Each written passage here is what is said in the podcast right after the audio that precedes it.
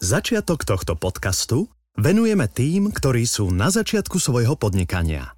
Naštartujte svoj biznis výhodným balíkom produktov a služieb od ČSOB.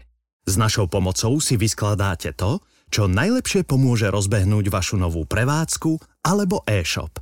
Ušetrené financie tak môžete venovať do svojho vysnívaného biznisu. A to sa dobre počúva. ČSOB. Pre vás osobne.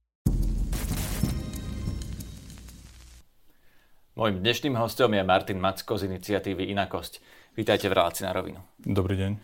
Pán Macko, potom e, po tých rokovaniach s ministrom spravodlivosti, pánom Karasom, ktoré ste mali nedávno, v akom stave je tá vec, teda e, práva e, LGBTI ľudí na Slovensku? Áno, my sme zverejnili výzvu, v ktorej sme načrtli, že ktoré sú tie požiadavky alebo body, ktoré sa dlhodobo neriešia v tejto téme, čo treba urobiť. Jednak na strane vlády a potom aj z hľadiska legislatívy, čo by mal prijať parlament.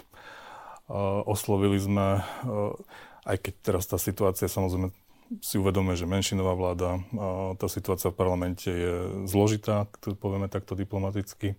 My sme sa rozhodli, že budeme postupovať štandardne a teda oslovím ako prvého premiéra so žiadosťou o stretnutie čo sa ešte teda zatiaľ neuskutočnilo, ale e, ozval sa teda iniciatívne práve minister e, Karas, ktorý dostal také poverenie v rámci koalície riešiť e, túto problematiku. Mali sme stretnutie, ktoré bolo viac menej také skôr informatívne o tom, že my sme predstavili, že tie naše požiadavky alebo to, čo sú aktuálne problémy. A on teda teraz tak viac menej pripravuje, diskutuje s ostatnými subjektami aj v rámci vlády a tak ďalej. A, takže očakávame ten ďalší konkrétny krok, ktorý už bude nejaké rokovanie o nejakých konkrétnostiach. Chápem. No minister a vaše požiadavky sú asi dve rozdielne veci, pretože mm. uh, on hovorí, a teda vládna koalícia hovorí o tom, že by mohlo dôjsť k, vlastne k úprave takých tých praktických práv, e, že aby ľudia mohli po sebe dediť, aby mohli mať prístup k zdravotnej dokumentácii. Ale vaše požiadavky sú čo?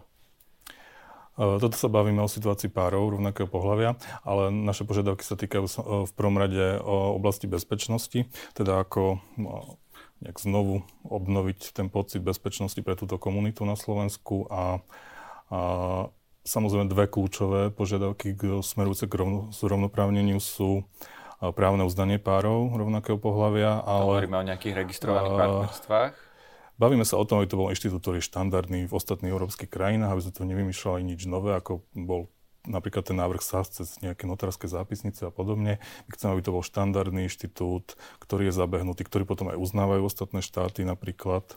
Čiže to sú, áno, registrované partnerstvo alebo životné, akokoľvek sa to, to je nazve. požiadavka číslo jedna a tá druhá. A ďalšia je Riešime v súčasnosti situáciu transrodových ľudí, keďže neexistuje žiadne odborné usmernenie pre lekárov, takže prakticky sú znemožné u nás tranzície, čiže ten proces medicínsky, ale aj právny zmeny pohľavia.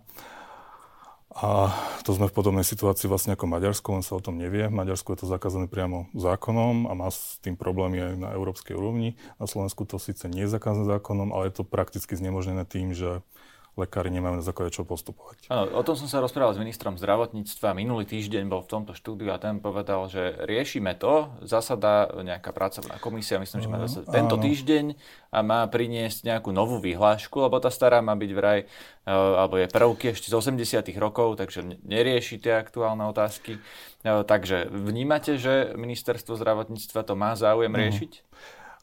Ministerstvo určite. Problém je, že do toho zasahujú ľudia zvonka, ktorí nemajú tomto procese čo robiť v zásade.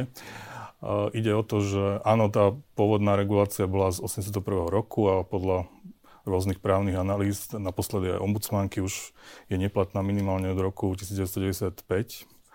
A, takže už 4 roky riešime s ministerstvom vypracovanie novej, ktorá bola vypracovaná.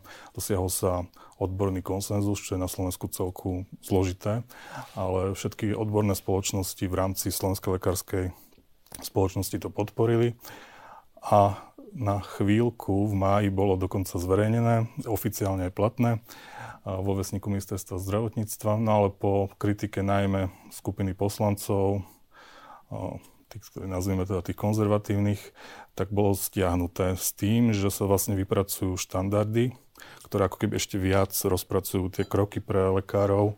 A bude to ešte podrobnejšie. No tieto už tiež boli vypracované a teraz už vlastne chýba posledná vec, aby ich potvrdila komisia pre štandardy, ktorá mala zase už minulý týždeň, ale ako my máme informácie, opäť bolo toto odložené a opäť na základe zásahov mimo tejto komisie, čiže na základe zásahov poslancov Olano. Čiže poslanci Olano majú záujem toto odkladať? E, vôbec neprijať, by som povedal, ale používajú teda to, že sa to odklada do, do nekonečna viac menej. No je to absolútne ne, neakceptovateľné, lebo ako hovorím, sme teraz v tej situácii ako Maďarsko a už je teda čas, že to začneme riešiť aj medzinárodne a, a súdne, lebo tá to situácia... Znamená čo? Aby sme, čo znamená, že chcete to riešiť medzinárodne a súdne, na koho sa obraciate? Samozrejme, plánujeme, teda je dôležité to zdokumentovať, tú situáciu, ktorá je na Slovensku. Vieme, že už viaceré súdne prípady sú na súdoch, ktoré sa týkajú transrodových ľudí a toho, že sa vyžaduje napríklad nutená sterilizácia v rámci tohto procesu. A, a Ďalšia vec, že to mm, nie je všeobecne známe, lebo naposledy zrovna v tom maj, keď platilo chvíľu to usmernenie, tak sme napríklad robili Rainbow Map Europe, čo je také porovnanie situácie práv v celej Európe a tam vychádza Slovensko veľmi dobre, pretože zrovna v tom období platilo to usmernenie. A takže sme tam predbehli dokonca Českú republiku a susedné štáty tu na. No ale tá prax už je úplne iná, takže zase No, klesneme. Ale... Moja otázka, že na koho sa budete obracať? Či na slovenské súdy, alebo možno na e, ústavný uh... súd, alebo Európsky súd, alebo Európsku komisiu. Áno, áno. Kto, od koho čakáte, že vám v tomto naozaj pomôže? Samozrejme, treba ísť cez slovenské súdy a najideálnejšie je, aby rozhodol o tom ústavný súd, lebo on jediný môže to riešiť systémovo. A potom sa môžeme obrátiť samozrejme aj na európske súdy. Tá situácia je veľmi jasná. Toto viackrát rozhodli v týchto prípadoch. Takže ja si myslím, že už slovenské súdy by mali rozhodnúť a nebolo by nutné ísť na tú medzinárodnú úroveň. Ale vieme, že to je na Slovensku dlhodobý zložitý proces, ktorý treba absolvovať. Dlho to rieši napríklad ombudsmanka, tiež má e, na stole z toho haldou papierov je aj tento problém, ktorý čaká na, na nového novú ombudsmanku. A, takže je to vec, ktorú intenzívne riešime dlhodobo. Hej. No a s tým ministrom Karasom, keď by sme sa k nemu vrátili, to, čo je na stole teraz, e, je to, že uh, sú tam tie praktické práva, ako som spomenul, mm. naozaj to dedenie, tá zdravotná dokumentácia a tak ďalej. Um, vnímate to, že tam môže nastať nejaký posun, že teraz je nejaké momentum, že toto sa presadí? To už to hovorí napríklad aj poslanec eh, Dimeši z konzervatívneho krídla Oľano, že on s takýmto niečím nemá eh, problém, no tak eh, keď to hovoria aj konzervatívci, tak by to možno mohlo prejsť. Áno, rozdiel by som to na to, že my aj v tých našich požiadavkách je vlastne veľa vecí, ktoré vláda sa už zaviazala alebo nejakým spôsobom sú už pripravené, vypracované a v tých sa chce pokračovať. A to sa týka aj oblasti tých bezpečnostných zložiek a podobne, takže tam už dokonca fungujú nejaké expertné skupiny, ktoré mali pripravovať nejaké nové opatrenia. No a najdôležitejšie je to práve v tých dvoch otázkach, kde treba aj legislatívnu zmenu. A, a to je zrovna aj toto právne uznanie párov rovnakého pohľavia.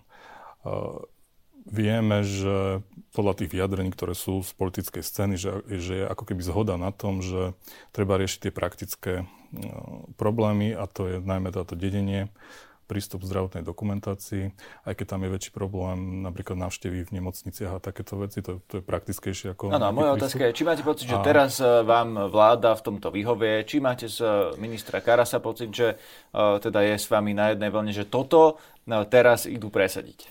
No, počúvame to už 20 rokov, toto isté, že vlastne nikto nemá problém s tým riešením praktických problémov, ale uh, No, som trochu skeptický hľadiska toho, aby sa prijalo riešenie, ktoré skutočne priniesie nejakú zmenu, lebo my sa vždy točíme od, od toho, že ako sa takýto nejaký inštitút uzavrie a ako tí ľudia budú dokazovať, že sú v ňom, že či nebudú musieť, či to ešte nebude ešte ďalšia administratívna záťaž na nich, že zase budú musieť niečo dokazovať, nosiť nejaké osvedčenia pre každý, pre každú štátnu inštitúciu zvlášť alebo niečo podobné.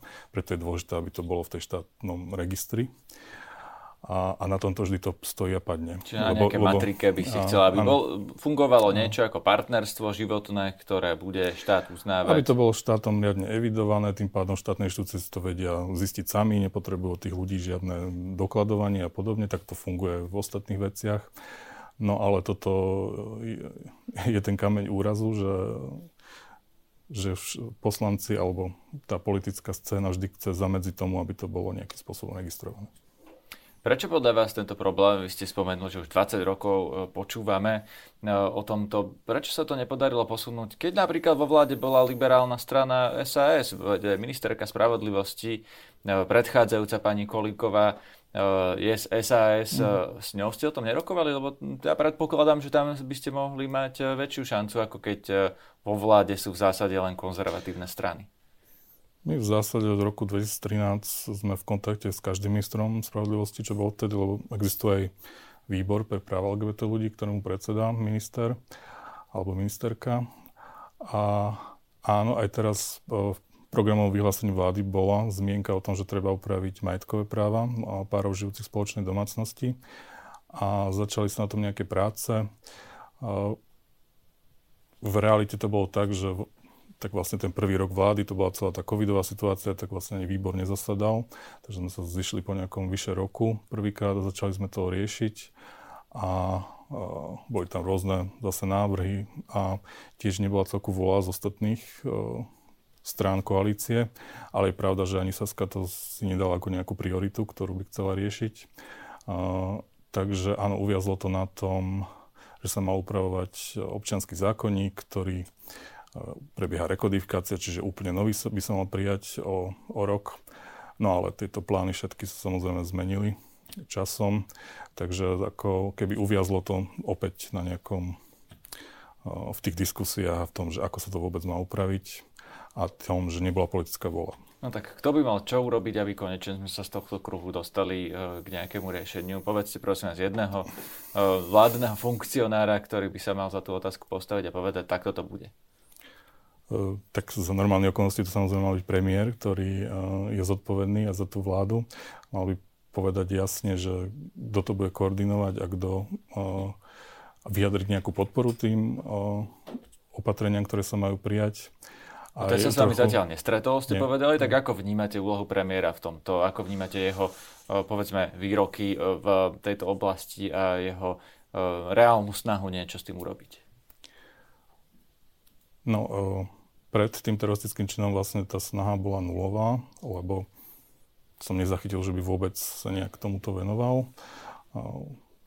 V zásade počas celej kariéry, lebo nejak nevynikol nejakým napríklad aj negatívnym postojom, ale ani pozitívnym.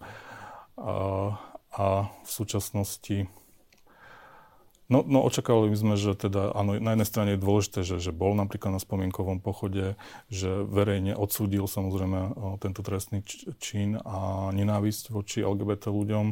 Aj dokonca sme tam videli tú sebareflexiu po tom nešťastnom statuse, ktorý mal ako prvý. Takže toto by som vôbec nevnímal ako negatívne, ale skôr akože pozitívne, že sa zachoval tak, ako sa štandardný politik demokraticky v Európe má zachovať. No ale zatiaľ chýba tá druhá časť, že nie len deklarujem ale aj, aj robím nejaké praktické kroky vlastne, aby niečomu takému v budúcnosti uh, nenastalo. No a to sú aké tie praktické kroky? Čo by mal urobiť premiér Heger, aby uh, vlastne ste, ste s ním boli spokojní? Uh, no začať reálne tie politické rokovania o tom, ako presadiť tieto veci. To, to je jeho úloha. Ako premiéra má... Uh, ako presadiť životné partnerstva, alebo registrované partnerstva, alebo čo konkrétne? No tieto požiadavky, ktoré sme zverejnili, majú už podporu 30 tisíc podpisov. Sú tam opatrenia z rôznych rezortov, aj ministerstva školstva napríklad, vnútra, spravodlivosti. A nie len tieto dve veci, ktoré mimochodom tý, e, tá situácia transrodových ľudí to závisí od jedného podpisu ministra zdravotníctva, čiže to je tiež niečo, čo je plne v kompetencii ako keby vlády. Nemusí tam vôbec parlament do toho zasahovať. Sú to veci, ktoré sú dlhodobo pripravené. Napríklad na školstve už je pripravená smernica proti šikane, ktorá obsahovala aj zmienku o tom, že tým dôvodom šikanovania môže byť aj sexuálna orientácia a rodová identita. No ale od júna tiež čaká asi na podpis ministra. Takže sú tu veci, ktoré sú dlhodobo pripravené, len, len treba proste nejak to na tej vláde skoordinovať a, a prijať ich a určiť to ako nejakú prioritu a proste to urobiť. Keď som sa pýtal na premiéra Hegera, tak sa vás teraz rovno opýtam aj na uh, pána Igora Matoviča, predsedu najsilnejšieho hmm. vládneho hnutia Olano. On mal ten uh, slávny status už teraz, uh, kde si napísal som hetero. Ako ste to vnímali? Áno, tak samozrejme je to taký prejav um, úplného nepochopenia um, bez akékoľvek empatie a podobne. Čiže niečo, čo robí dlhodobo Matovič a Vidíme sa to odráža aj na tom, zásadne dnes už sa nedá povedať, že on rozdeluje spoločnosť, ale on vlastne spojil celú spoločnosť proti nemu, takže ako hlboko nepopulárny politik, to, to je vlastne výsledok toho, ako sa správa a toto je tiež jeden z tých prejavov. No a ako to čítate, keď niekto naozaj po takomto útoku povie, že o, som hetero? Lebo vy ste to teraz komentovali, že to je jeden z jeho štandardných prejavov, ale ja sa pýtam na váš názor na to. Jasné, no čo sa očakáva od verejných predstaviteľov po takomto útoku je nejaký prejav solidarity a jasné odsudenie tej motivácie, najmä to, toho útočníka. No a on vlastne robil ako by presný opak, že sa vyhlásil, že ja som z tej väčšiny a tým pádom sa to akože mňa netýka, nemám... No, no proste je to úplne opak toho, čo by mali robiť politici. Rozumiem.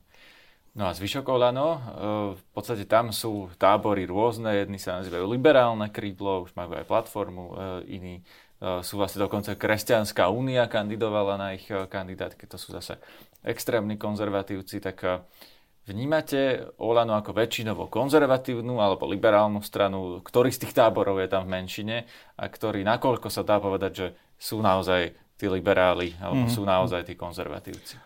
No žiaľ, podľa kandidátky a tých, sa, akí ľudia sa dostali vlastne zavolené do parlamentu, je to väčšinou konzervatívna strana. Ale nám aj dlhodobo v našich prieskumoch, keď zistujeme podporu napríklad životných partnerstiev, vždy vychádzalo Olano ako taká druhá najliberálnejšia v úvodzovkách strana, ktorá ako ich voliči. ich voliči. Takže je tu taký dosť rozpor medzi tým, že mm, čo je tá základňa volická a čo je Olano. Samozrejme teraz to už bude o niečo iné, keďže sa výrazne stvrkol ten počet e, ich podporovateľov.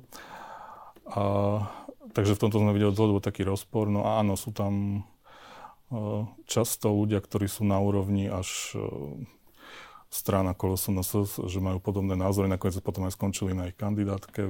No, je to strana, ktorá vlastne priniesla také extrémy v tejto téme do, do parlamentu, čiže No tak oni tu už boli, to nie je novinka alebo inovácia z Olano, viete, tie extrémy sa tam dostali aj na kandidátke SNS, aj na kandidátkach mnohých no, iných strán. to bolo skôr sa už 2010. Netvárme, že to tu nie je od 90 rokov minimálne.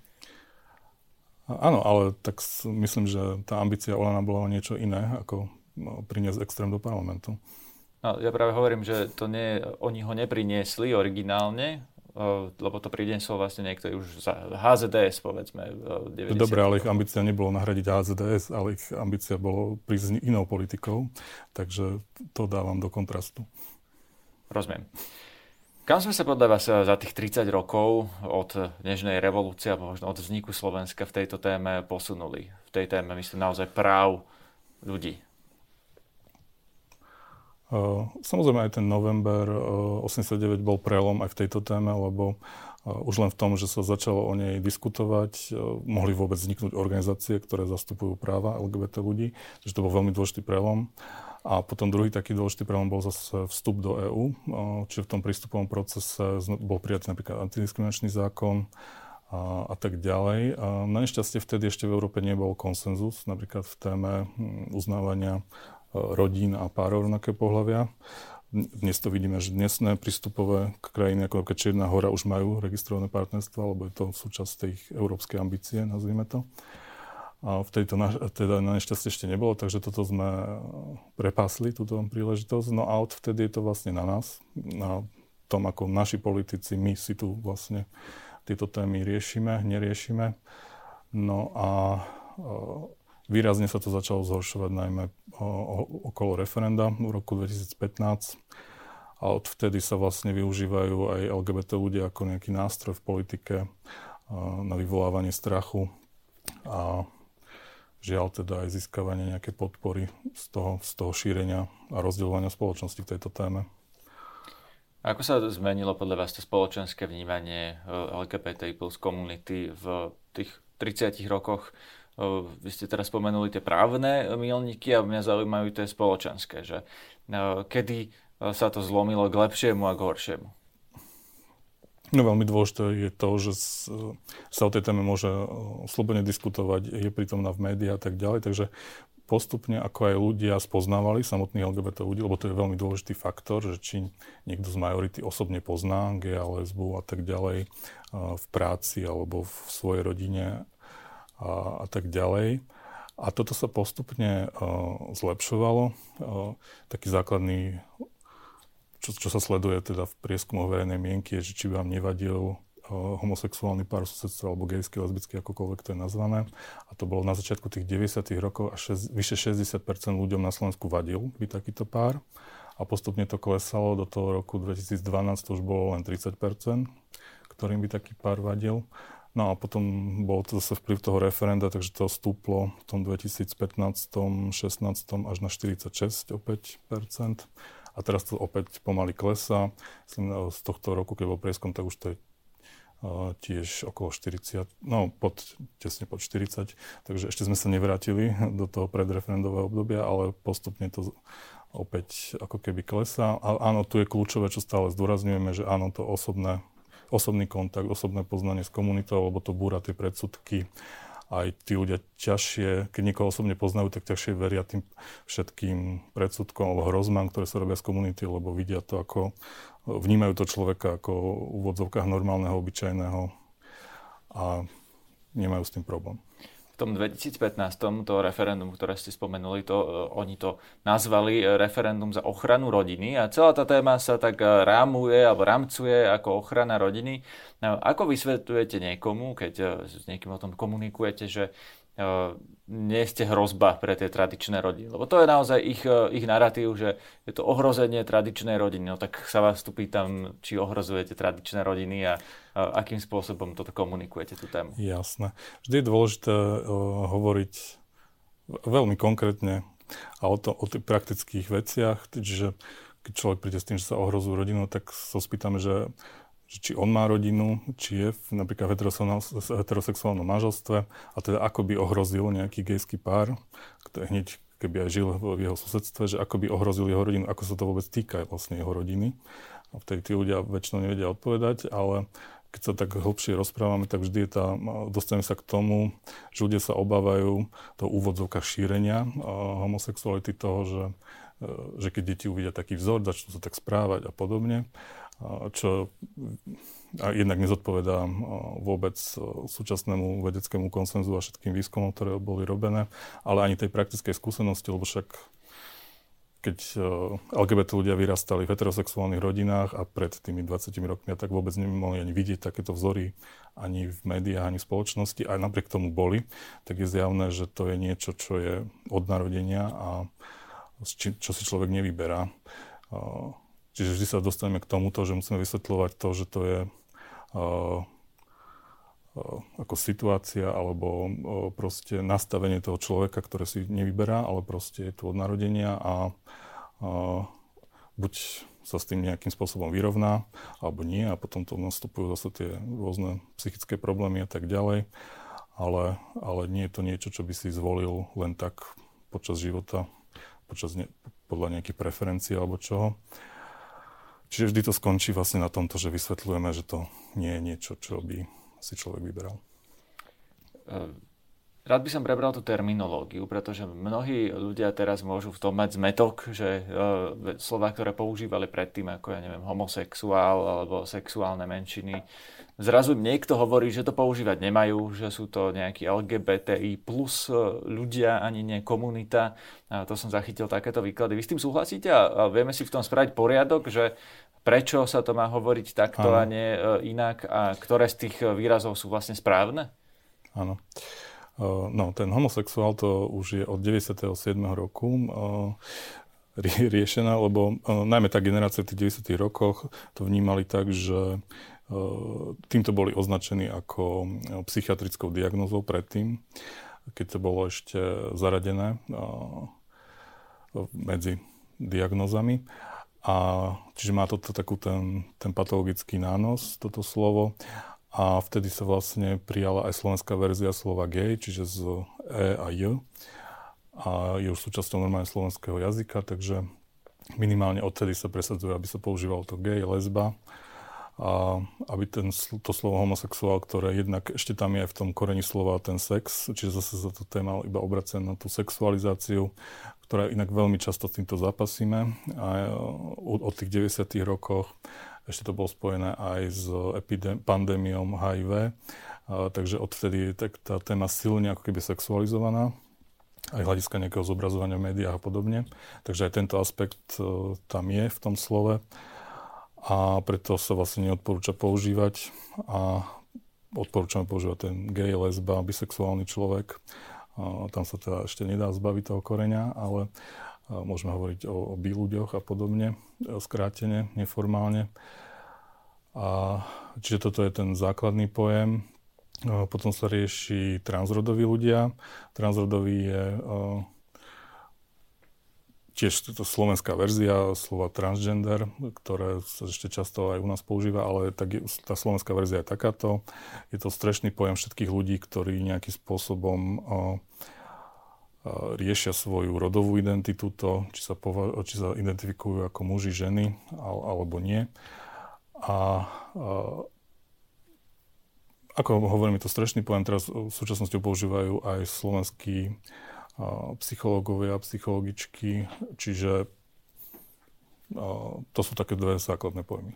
No a ešte ma zaujíma tá komunita e, versus LGBTI plus ľudia. Prečo je tam LGBTI plus, prečo tie písmenka pribúdajú a stáva sa tam, pridáva sa tam to plusko a prečo nemám povedať, že je to komunita alebo nejaké sexuálne menšiny? Jasné.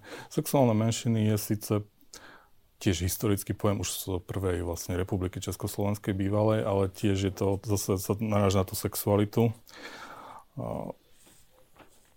A vôbec nezahrania napríklad transrodových ľudí, lebo však oni neriešia tú sexuálnu orientáciu, ale riešia tú svoju identitu rodovú. A, takže preto skôr sme sa priklonili k tej skratke.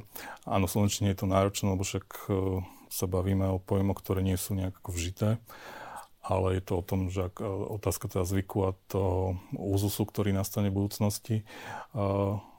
My sme začali používať skratku LGBTI, lebo postihuje e, tá zahrania ako keby všetky tie skupiny na základe sexuálnej rodo, orientácie, rodovej identity a pohľavia, lebo napríklad intersexuálni ľudia, to, je, e, to je, sú rôzne medicínske stavy, ktoré vychádzajú z toho, že človek má buď nejak neurčité pohlavie, nemá jasné tie znaky pohlavné, alebo uh, sú tam rôzne veci z hľadiska genetiky a podobne. Je to teda tá najmenej početná skupina z komunity a uh, sú tam teda lesby, gejovia, bisexuálni ľudia a transrodoví ľudia.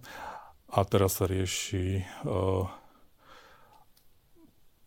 lebo tá diverzita v tej komunite je, je obrovská a rieši sa o tom, že zaradiť nejak ľudí, ktorí sa neidentifikujú s týmito skupinami, ktoré tam boli menované. To Q sa často pridáva ako ľudia buď queer, alebo uh, question, teda tí, ktorí ako keby iba hľadajú tú svoju nejakú identitu, nie sú teraz jasne nejak vymedzení. A presne preto, aby to ostala skratka a aby sa tam nepridali stále nové, nové písmena, tak sa zavedlo to plusko, že tým sa vlastne povie, že to nie je niečo uzavreté, neukončené, ale že proste hovoríme o tej diverzite, ktorá je, ktorá je veľká v tejto skupine a preto tam dávame vlastne to plusko, ktoré nahrádza tie ďalšie ako keby identity. Ja som zaznamenal, že zmenila aj duhová vlajka, že už vlastne tá, ktorú máte teraz na saku, je akoby taká zastaraná, že zrazu tam je nejaký trojuholník. Viete to vysvetliť, že eh, čo to znamená a prečo sa to vlastne tak stále mení? Áno. Uh, no, začnem tak, že tá duhová vlajka vlastne ostáva a, a ešte existuje zvlášť vlastne transrodová vlajka a, skôr, a je skôr diskusia, že či sa transrodoví ľudia cítia reprezentovaní touto vlajkou alebo tou svojou a ako to nejak sklbiť. No a v Spojených štátoch amerických sa tam pridali teda čierny a, a hnedý pruh, ktorý má uh, uh, zastúpať ľudí inej farby pleti a podobne. to si myslím, že to už nie je celku vhodné pridávať ako keby ďalšie identity, ktoré nesúvisia s tou sexuálnou rodo, orientáciou rodovou identitou, lebo tak potom tam môžeme dať aj rôzne náboženské skupiny a rôzne iné ako keby identifikácie. Takže uh, my sa stále držíme ako týchto dvoch vlaj, ktoré reprezentujú jednak tá duhová a jednak tá transrodová. A potom samozrejme každá skupina má ako keby svoje nejaké symboly, znaky, ktoré, ktoré využíva. Posledná vec, eh, kto z politikov, lebo už ste komentovali tých vlastne, ktorí ako keby, uh, vy hovoríte, že ste si nevšimli žiadnu aktivitu vo váš prospech, tak kto uh, podľa vás naozaj zastupuje vaše práva v slovenskej politike? Keď sa bavíme o stranách, tak a parlamentných, tak jediná, ktorá mala niečo takéto v programe, bola samozrejme SAS. Vieme, že napríklad za ľudí dokonca kandidovali s tým, že oni budú presadzovať, aby sa registrované partnerstva neriešili e, a dokonca to budú chcieť ako zakázať v tej koaličnej zmluve. Ale jednotlivci z tejto strany toto podporujú aj, aj predtým, ako boli ešte v, v za ľudí a teraz sú vlastne všetci v klube Sasky. Hm. Takže v tých ostatných stranách sa skôr bavíme o jednotlivcoch. Je, sú to jednotlivci z Olano. Hm. Niekedy veľmi, veľmi no, ako by som povedal, mierne diplomaticky sa pridáva k týmto veciam hlas, ale tiež to zdôrazňuje, že to nie je jeho téma. No a potom už vlastne tá celá scéna je v zásade proti. Čiže keď sa bavíme o smere, ktorý prešiel úplne na krajne pravicové pozície v tejto téme a už potom sú tam samozrejme rôzne otiene no, tých hnedých strán, ktoré máme u nás. Ďakujem vám za rozhovor. Ďakujem.